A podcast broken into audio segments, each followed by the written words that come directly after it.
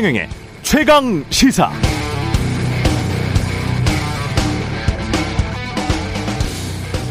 네, 뭐가 더 걱정되십니까? 인플레이션 아니면 자산 가격의 폭락. 앞으로의 경제가 걱정이라고 하는데 사실 사람들 걱정을 나눠보면 크게 두 가지입니다. 집 없고 주식 없고 코인 없이 근로소득으로만 버티는 사람들은 당연히 인플레이션 물가가 상승하면 힘듭니다. 그러나 인플레이션보다는 본인이 소유하고 있는 가지고 있는 주식, 부동산, 코인 폭락이 걱정인 사람들도 있죠. 특히 우리나라 사람들 대부분은 부동산에 전체 자산이 집중돼 있습니다. 시장 향방에 따라서 자신의 재산 5억, 10억 왔다 갔다 할 수 있습니다. 최근 연이어 나온 정부의 경제 정책 방향 그리고 부동산 대책을 보면 정부는 인플레이션도 걱정하지만 부동산 가격의 급속한 하락도 우려하고 있는 것처럼 보입니다. 빚내서 집사라 시즌2라는 비판이 나오는 이유도 이것 때문이 아닌가 싶은데요. 그러나 정부의 정책으로 시장의 도도한 흐름을 막을 수 있을까? 저는 그렇게 생각하지 않습니다. 코인 폭락이 가장 먼저 일어났었죠. 원화 가치는 계속 떨어져서 어제는 1달러당 1,302원입니다. 종합 주가 지수는 고점 대비 거의 40% 가깝게 하락했습니다. 부동산 아파트는 거의 매매가 되지 않는 상황에서 소폭만 하락했습니다. 정부도 시장 참여자들도 모두가 모르는 척, 아닌 척 고개를 돌리고 있는 이유. 인플레이션 그 다음을 걱정하고 있기 때문이 아닐까요?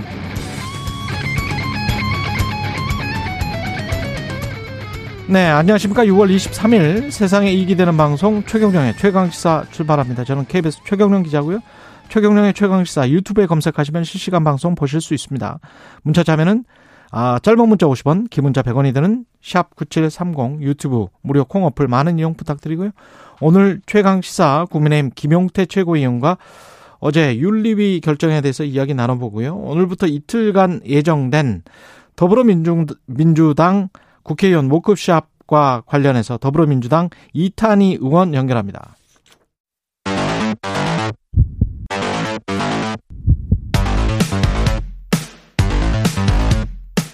오늘 아침 가장 뜨거운 뉴스 뉴스 언박싱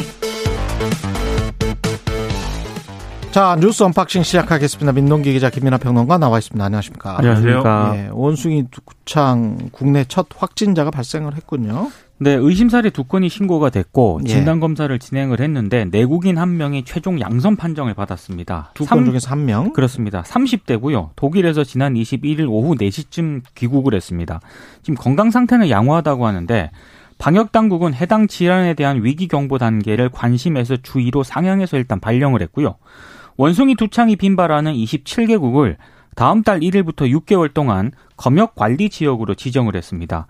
일단 당국은 공기 전파가 흔하지 않기 때문에 과도하게 우려할 필요는 없다 이런 입장인데 해외 입출국이 지금 조금씩 늘어나고 있지 않습니까? 그래서 좀 검역 체계가 조금 미흡하다 이런 지적도 나오고 있습니다. 이게 왜 그러냐면 같은 날 의심 환자로 분류된 외국인이 있었거든요. 근데 일단 최종 음성 판정을 받기는 했습니다만 인천공항으로 입국할 당시에 관련 증상이 있었음에도 증상 없음을 체크한 후 부산으로 이동을 했습니다. 음. 그리고 다음 날에야 병원을 찾아서 의심 신고가 이루어졌다라고 하는데요. 예. 검역 단계가 조금 부실했던 것 아니냐라는 지적이 나오고 있습니다.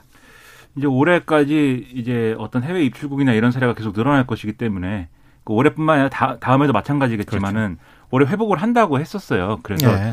이제 이 부분에 대해서는 뭐 앞서 말씀하신 대로 우려 우려를 많이 할 필요는 없는 것이지만 음. 또 대비를 철저히 하고 있다라는 인상을 주는 게 중요할 것 같고 예. 지금 이 두창과 관련돼서 2세대 백신을 3,500만 명분을 우리는 비축을 하고 있기 때문에 좀 든든한 느낌도 있지만 근데 이 2세대 백신은 또 부작용이나 이런 것들 때문에 좀 이 우리가 이 코로나19 백신 맞을 때처럼 막 사- 모든 많은 사람들을 대상으로 해가지고 막 이렇게 하기는 좀 어렵다라고 하거든요. 그래서 예. 3세대 백신을 또 도입을 해야 되겠는데 이 제조사와 또 협의 중이라고 하니까 성과가 있기를 좀 바라고 있습니다.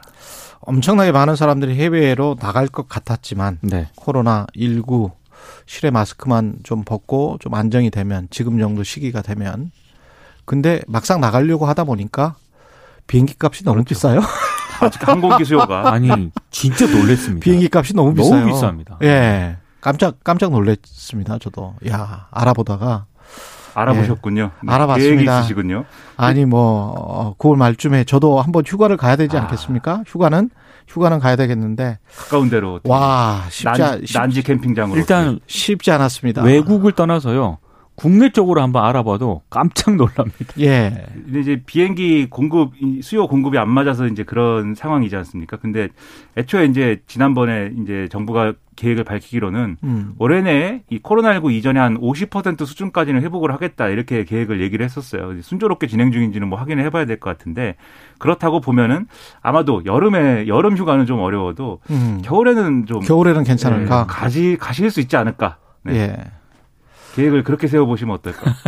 그럴 수 없는 이유가 한 가지가 있습니다, 저는. 아, 예. 또 다른 계획이 있으시고. 예. 국민의힘 윤리위가 이준석 대표 징계 다음 달 7일 결정하기로 했습니다.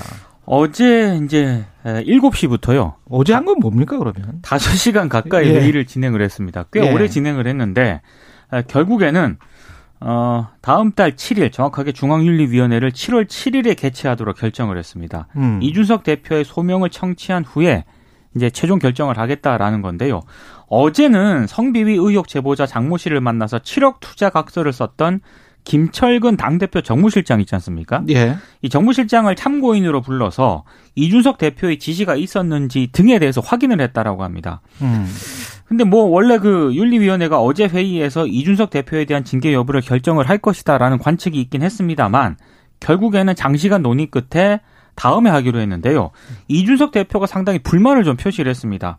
어제 그 윤리위원회 회의 발표 직후에 기자들을 만났는데 어, 의사를 여러 경로로 통해서 자기가 직접 그 윤리위에 출석을 하겠다 이렇게 입장을 밝혔는데 이제 거부당했거든요. 예. 아, 7월 7일에 자신에게 소명할 기회를 준다는데 한 2주 뒤에 뭐가 달라지는지 자기로서는 좀 의아하다 이렇게 얘기를 했습니다. 음. 윤리는 이주석 대표와 별도로요.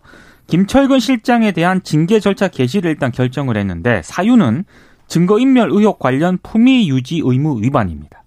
징계 절차를 개시했다는 게 징계를 했다는 건 아니고, 이제 징계를 하기 위한 음. 예 이제 준비에 들어갔다는 얘기입니다. 공식적으로. 제가 이거를 수사에 맞춰가지고 뭐 해설을 하자면 다시 한번 해보세요. 네. 예. 지난번에 징계에 헷갈릴 것 같아요, 청취자분들이. 이게 그렇죠. 지금 뭐야? 네. 윤리를. 결정해서 그냥 네. 징계를 하면 되는 거 아닌가? 뭐 그렇죠. 이렇게 생각이 들 텐데. 그런 생각을 하시는데 예.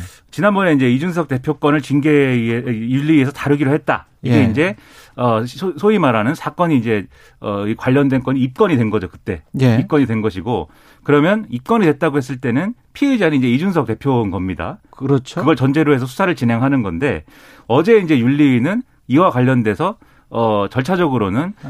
김철근 이제 당대표 정무실장이 출석을 하면서 참고인 자격으로 왔다 이렇게 얘기를 했거든요. 그 아. 김철근 정무실장을 불러서 이 지금 의혹이 증거인멸 교사잖아요. 참고인이 이제 피의자로 전환되는 건가요? 그렇죠. 어제는 그래서 김철근 실장이 예. 증거 인멸을 한, 한 거냐 한게 네. 맞냐 이걸 일단 확인을 했고 이게 무죄 추정의 원칙에 따라서 그렇죠. 참고인으로 불러서 그렇죠. 부를 예. 때는 참고인이었는데 음. 그다음에 징계를 개시하기로 했다라는 거는 아 이제 김철근 실장은 피의자이다. 뭐의 아. 피의자이면은 증거 인멸의 피의자인 거죠. 그러면 예. 이 사람이 증거 인멸을 한 것이 어, 한 것을 전제로 해서 그럼 앞으로 또 수사가 진행된다고 하면은 예. 그 다음에 따져야 될 게 증거인멸을 교사했느냐. 이준석 그렇지. 대표가 예. 교사했느냐를 7월 7일 날에 결론을 내겠다는 겁니다, 지금. 그럼 윤리적인 거고 이게 법적인 거는 아닙니다. 그냥 그러니까 어제- 비유해서 지금 마- 말씀하시고 있는 그렇죠. 거예요. 비유입니다. 예. 팩트는요. 음. 김철근 실장이 제보자를 만나서 음. 각서를 쓴 건 팩트거든요. 그러니까 그 제보자라는 사람이 지역에서 피부과 원장인 분이에요. 이분이 그 제보자가 제보자가 그렇진 예. 않고 예. 제보자는 다른 사람인데 다른 사람이에요. 네. 그, 그- 장모 씨라고. 그 아. 병원에 투자를 해라라고 이제 요구를 한 거고 그 지역의 피부과에 투자를 하라고 요구한 사람이에요. 예 그리고 김철근 실장은 그럴게라고 각서를 써준 건데 각서를 써준 아, 거죠. 그 김철근, 제보자는 김철근 실장은 이건 그냥 내가 투자를 하기로 한 것이다라는 거고 증거인멸하고 상관이 없다. 그러면 그 거죠. 제보자는 그 대전에 그 이른바 그 뭡니까 그 술 먹는 곳, 네. 예. 술 먹는 곳에 같이 있었던 사람입니까? 거기에 이제 이준석 대표를 이렇게 왔다 갔다 하면서 예. 모, 모시고 갔다라는 사람 중에 하나인 거죠. 아, 그렇죠. 모시고 갔다라는 예. 사람 중에 하나다. 네. 아무튼 어제 윤리위원회에서는 그래서 김철근 실장에 대한 그 팩트 관계는 일단 확인이 됐기 때문에 음. 관심은 이제 그 왜 갔느냐. 이준석 대표가 결국에는 부탁을 해서 간 것 아니냐. 음. 이게 확인이 되느냐 여부였는데 사실 이게 경찰 수사가 지금 지켜봐야 되는 수사 결과를 지켜봐야 되는 상황이기 때문에 그 부분까지는 가기가 힘들었던 거죠. 그래서 그렇 어제 네. 윤리위에서는 결국에는 그럼 김철근 실장이 총대를 매는 것 아니냐 이런 얘기가 나왔는데 음. 판단은 이제 7월 7일로 단위 미룬 겁니다. 알겠습니다. 윤석열 대통령은 탈원전 5년간 바보 짓을 했다. 지난 정부를 비판했습니다. 5년 동안 바보 같은 짓을 안 하고 원전 생태계를 더욱 탄탄히 구축했더라면 아마 지금 경쟁자가 전혀 없었을 것이다. 문재인 정부의 탈원전 정책을 강하게 비판을 했습니다. 경남 창원에 있는 원전 설비 업체인 그 두산 에너빌러티에서 협력업체 관계자들과 간담회를 하면서 이같이 얘기를 했는데요. 더 키워 나가야 할 원전 산업이 지금 수년간 어려움에 직면해 있어서 매우 안타깝다. 지금이라도 바로 잡아야 할 것이다. 이렇게 강조를 했습니다. 그러면서 어, 원전 세일즈를 위해 백방으로 뛰겠다 이렇게 얘기를 했거든요. 다음, 그러니까 오는 29일하고 30일 스페인 마드리드에서 진행되는 나토 정상회의에서 아마 원전 세일즈가 본격화할 것으로 보이는데 국가안보실 고위 관계자가 이렇게 얘기를 했습니다. 체코, 폴란드, 네덜란드를 전략적으로 중요하고 원자력 수출로 의미가 있다고 하는 나라다, 나라다 이렇게 얘기를 하면서요. 아마 이들 나라와의 양자 회담을 준비하고 있다라고 얘기를 했는데 이 양자 회담이 원전 수출과 관련이 돼 있는 것 같은 그런 바, 발언으로 좀 해석이 되고 있습니다. 아, 그 비공개 간담회를 윤석열 대통령이 가졌는데 아, 거기서 이런 얘기를 했다라고 합니다. 원전 산업은 고사 직전 상태와 같다. 철철 넘칠 정도로 지원해줘야 살까 말까 한 상황이다. 대대적인 지원을 약속을 했다라고 하는데요. 구체적인 내용이 오늘 일부 언론에 보도가 됐는데 원전 협력업체에 올해 중 925억을 지원을 하기로 했고 2025년까지 총 1조 원 이상의 일, 일감을 공급을 하기로 했다. 뭐 이런 내용이 지금 보도가 되고 있거든요. 근데 지금 우려도 좀 나오고 있습니다. 특히 문재인 정부가 탈원전을 표방을 하긴 했습니다만 신한울 3, 4호기 건설을 중단시킨 것 외에는 실질적으로 한 게 뭐가 있냐? 이게 한겨레가 오늘 사설에서 지적을 했고요. 특히 원전을 미래 산업으로 여기는 나라는 찾아보기가 어렵다 이런 점도 지적을 하고 있습니다. 왜냐하면 에너지 가격이 급등을 하면서 한시적 대안으로 원전의 효율적 활용을 고려하는 나라가 있긴 하지만 핵 폐기물 처리 문제 때문에 원전을 미래 산업으로 여기는 나라는 거의 없다는 게 한겨레의 지적이거든요. 이런 음. 부분들에 대해서는 또 정부도 한 번쯤은 좀 고민을 해봐야 대목이지 않을까 싶습니다.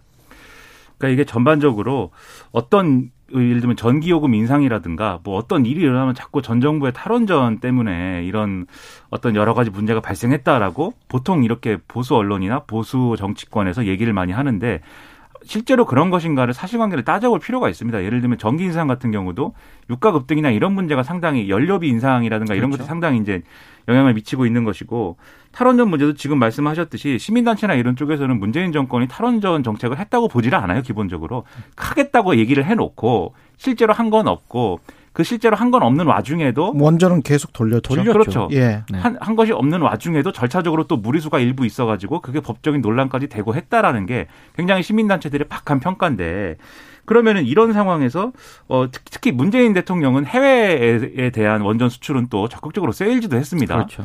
그런 것까지 고려를 해보면 어, 지난 정부의 탈원전 정책이 원전 생태계를 뭐 고사시킨 고사시켰다고 판단하는 어떤 근거나 이런 것들은 뭐냐는 좀 의문이에요. 다만 이제 이런 부분이 있어요. 후쿠시마 원전 사고라든지 이런 사고 이후에 전 세계적으로 이 원전의 의존 의존도를 줄이고 이 신재생 에너지나 이런 쪽으로 투자를 강화하고 그런 데서 이제 좀 어, 앞으로 미래가 있다라고 보는 건 맞지만 최근에 또 흐름은 어, 원전을 완전히 무슨 뭐 없앨 수는 없는 상황이다라는 또 그런 흐름도 같이 있거든요. 그러다 보니까 예를 특히 들면 프랑스가 그렇죠. 그렇죠. 예. 프랑스도 그렇고 뭐 독일도 그렇고 아니 독일은 아니고. 근데 독일도 예. 슬슬 이제 여론이라는 게 요즘 음. 독일의 여러 가지 기존에 약간 금기시 됐던 것들 다시 푸는 흐름이 음. 있잖아요. 그러다 보니까 원전에 대한 여론도 좀 바뀌는 부분도 있는 것 같은데 음. 그러다 보니까는 좀 이 흐름이 좀 변화한 것도 분명한 사실이지만 그렇다고 해서 지금 뭐 어, 신재생 에너지나 이런 쪽을 완- 이런 쪽이 완전히 무너지고 뭐 원전 위주의 뭐 이런 글로벌 생태가 막 다시 이렇게 된 거는 또 아니니까 음. 이런 걸 종합적으로 판단할 필요가 있을 것 같은데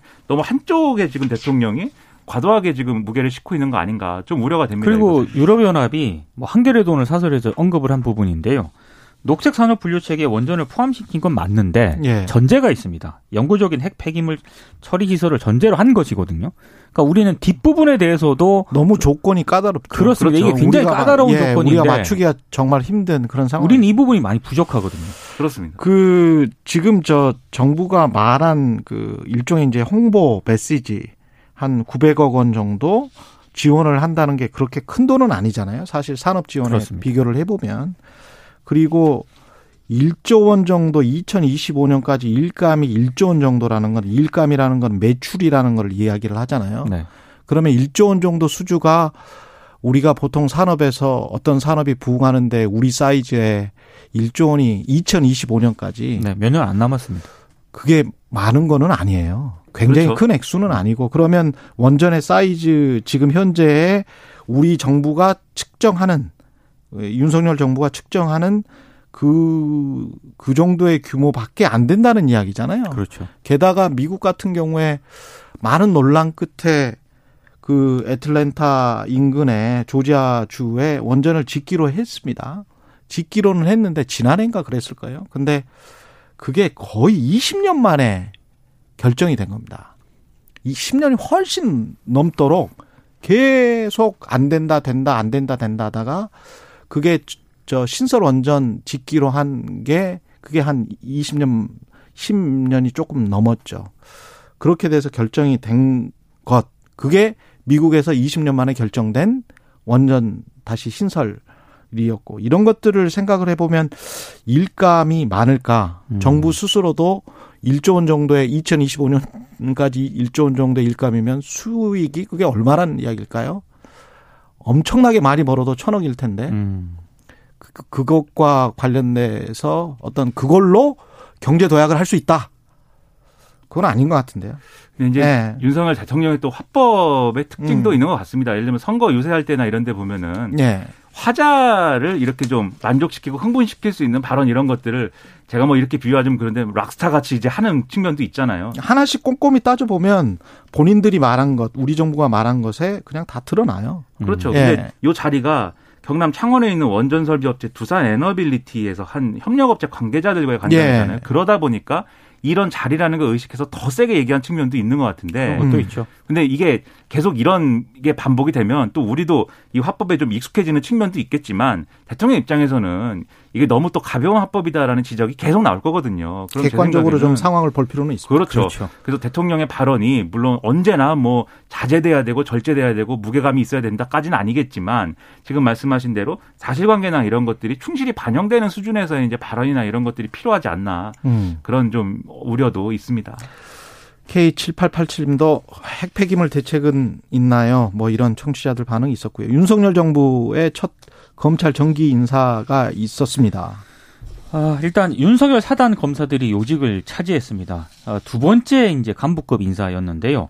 고검장 검사장 33명에 대한 신규 보임 그리고 전보 인사를 6월 27일자로 단행을 한다고 법무부가 어제 밝혔는데 4명이 고검장으로 승진을 했고요. 검사장으로는 10명이 승진을 했습니다. 대부분 윤석열 대통령과 근무 인연이 있는 사법연수원 26기에서 30기 검사들인데 검사장으로 승진한 인사 10명 가운데 7명이 윤석열 대통령과 근무한 인연이 있다라고 합니다.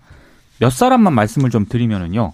핵심 요직인 대검 반부패 강력부장에는 신봉수 서울고검 검사가 임명이 됐는데 음. 윤 대통령이 검찰총장일 때 서울중앙지검 2차장 검사를 지냈고요. 대검 형사부장에는 황병조 해외 불법 재산환수 합동조사 단장이 임명이 됐는데 아, 역시 윤 대통령이 검찰총장일 때 대검 특별 감찰 단장을 지냈습니다. 이런 식으로 이제 이른바 윤석열 사단이 요직으로 이제 상당히 좀 많이 기용이 됐는데요. 한 가지 특징적인 거는 여성 검사들이 약진을 했다는 점이거든요. 노정연 창원지검장이 부산 고검장으로 승진을 하면서 검찰 사상 최초의 여성 고검장이 됐습니다. 근데 노 지검장은 윤 대통령이 성남지청에 근무할 때 이른바 카풀 멤버로 알려져서 좀 유명해진 그런 인물이고요. 대검 공판 송무부장에는 김선화 제주지검 차장검사가 발탁이 됐는데 문재인 정부 당시 요직에 있었던 검사들은 대거 한직으로 뭐 일단 밀려났고요. 어, 특히 지금 어, 이정수 전 서울중앙지검장, 김관정 수원고검장, 박찬호 저- 광주지검장은 사표를 제출했는데 이게 어제 수리가 됐습니다. 그리고 이미 사의를 표했지만 이성윤 법무연수원 연구위원하고요. 박은정 성남지청장의 사표는 수리가 안 됐습니다. 이유는 어, 지금 수사와 재판 징계 절차가 진행 중이라는 그런 이유 때문에 수리가 안 된 상황입니다. 그러니까 이게 오늘 언론들의 최대의 이 인사의 문제라고 지적하는 거는 지금 뭐 어, 이른바 윤석열 사단의 약진이다 이런 평가도 있지만 무엇보다도 그런 인사인데 지금 검찰총장이 없는 상태에서 음. 계속 이 광폭의 인사들이 이루어지고 있다라는 점. 그렇죠. 그게 이 불필요한 오해를 나올 수 있다는 점을 쭉 일관적으로 지적을 하고 있어요. 그래서 예를 들면 이렇게 인사를 하면은 지금 대검의 주요 간부들까지 다 인사를 지금 하는 과정인데 그러면 누가 될지 모르지만 어쨌든 언젠가 검찰총장은 올 거 아닙니까? 그럼 그 검찰총장이 자기 색깔을 분명히 낼 수 있겠느냐? 식물총장인 거 아니냐 오자마자 이런 지적이 쭉 나오거든요. 그리고 이런 지적이 예를 들면 조선일보 사설을 보면은 어, 이번 인사의 문제 검찰총장이 공석인 상태에서 검찰 간부 인사가 이루어진 것이다라고 딱 방점을 찍고 있고요. 또 법무부는 후보 추천이 그러니까 검찰총장 후보 추천위조차 구성하지 않고 있기 때문에 이 자꾸 뒷말이 안 나올 수 없다. 그리고 이런 이상한 일에 대해서 설명도 하지 않으니 궁금증도 커지고 있다. 이런 비정상적인 검찰 인사가 이어지는 거 곤란하다라고 쓰고 있고 동아일보의 경우에는 이 오해를 우려를 하고 있어요. 그래서 이번 주 단행될 검찰 중간 간부 인사 이후에는 전 정부를 향한 검찰 수사 속도가 빨라질 텐데 윤석열 사단이 수사를 주도하면 보복 수사 시비에 휘말릴 수가 있다. 그런데 그런 인사에 대해서 또 어 이 한동훈 장관이 주도한 것이기 때문에 음. 문제가 심각해질 수 있다라는 지적하고 있고 한국일보도 마찬가지입니다. 지금 조직 안정과 업무 공백을 막기 위해서 인사를 마냥 늦추기 어려운 점은 있지만 지금 법무부가 총장 후보 추천의 구성도 하지 않고 있는 상황을 자기가 만들어 놓고 대래 이걸 이유로 인사의 불가피성 얘기하는 거 어불성설 아니냐 이렇게 지적을 하고 있는 거거든요. 예. 이런 지적이 계속 나오는데 왜 후보 추천위조차 구성하지 않고 이런 일이 반복이 되는 것인지 상당히 의아합니다. 음, 별로 개의치 않는 것 같습니다. 그렇습니다. 지금까지의 상황을 보면 검찰총장이 사실은 쭉쭉 나가고 있는 것 같습니다. 사실은 예. 필요 없는 건가 봐요. 검찰총장이라는 직책은. 근데 이렇게 예. 되면은 검찰총장을 누가 하려고 할지 좀 그런 생각도 듭니다. 그러게 말이에요. 예. 예. 그 지금 이번에 고검장 승진한 인사들이 그래서 검찰총장 후보군들 아니냐라는 얘기 나오는데 음. 주목이 되는 게 아까 말씀드렸듯이 노정현 지검장 고검장의 경우에는 만약에 이분이 검찰총장이 된다고 하면 최초의 음. 여성 검찰총장이라든가 이런 명예도 있을 수 있지만 예. 말씀하셨듯이 그런데 또 카풀 멤버예요. 아. 그거 이제 세간에서 어떻게 볼 것이냐 그렇죠. 여러 가지로 지금 우려가 많이 되는 상황입니다. 민주당은 전해철 의원이 그 전당대회 불출마를 선언했습니다. 이거는 이재명 의원을 향한 압박이다 이렇게 지금 분석이 되고 있습니다. 네, 전해철 의원이 불출마를 선언을 했고요. 그리고 지금 그 어, 재선 의원들 있지 않습니까? 예. 재선 의원들도 어, 이른바 그 지방선거에 책임이 있는 그런 그 의원들은 어. 이번에 전당대회에 출마하지 말아야 된다. 이제 이런 입장을 밝혔는데 지난 대선과 지방선거 패배에 중요한 책임이 있는 분들은 전대에 나서지 말 것. 그렇습니다. 예. 사실상 이재명 의원하고 음. 홍영표 의원 등의 불출마를 거듭 촉구한 것으로 보이는데 예. 이재명 의원 같은 경우에는 상당히 당대표 도전 뜻이 여전히 있는 것으로 알려지고 있고요. 어제 서른 의원이 이재명 의원실을 찾아갔다라고 합니다. 그렇다며요? 네, 근데 이제 두 사람의 대화 내용은 함구를 했는데 아무래도 전당대회 불출마를 요구했을 가능성이 크다는 게 일부 크다. 언론의 해석입니다. 이재명 의원 측은 별다른 입장 없다고 얘기하고 있고 또 가까운 일부 의원들은 이게 모든 게 친문의 이재명 의원 당대표 도전을 이 낙마시키기 위한 주저앉히기 위한 기획이다라고 반응을 하고 있어요. 그러니까 이재명 의원 측도 이런 움직임에 대해서는 어, 개의치 않는 것 같습니다. 네. 결론은 정해져 있는 것 같아요. 아, 그래요? 그 결론은 내일 좀 들어보겠습니다. 뉴스 언박싱 민동기 기자 김민아 평론가였습니다. 고맙습니다. 고맙습니다. KBS 1라디오 최경영의 최강시사 듣고 계신 지금 시각은 7시 44분입니다.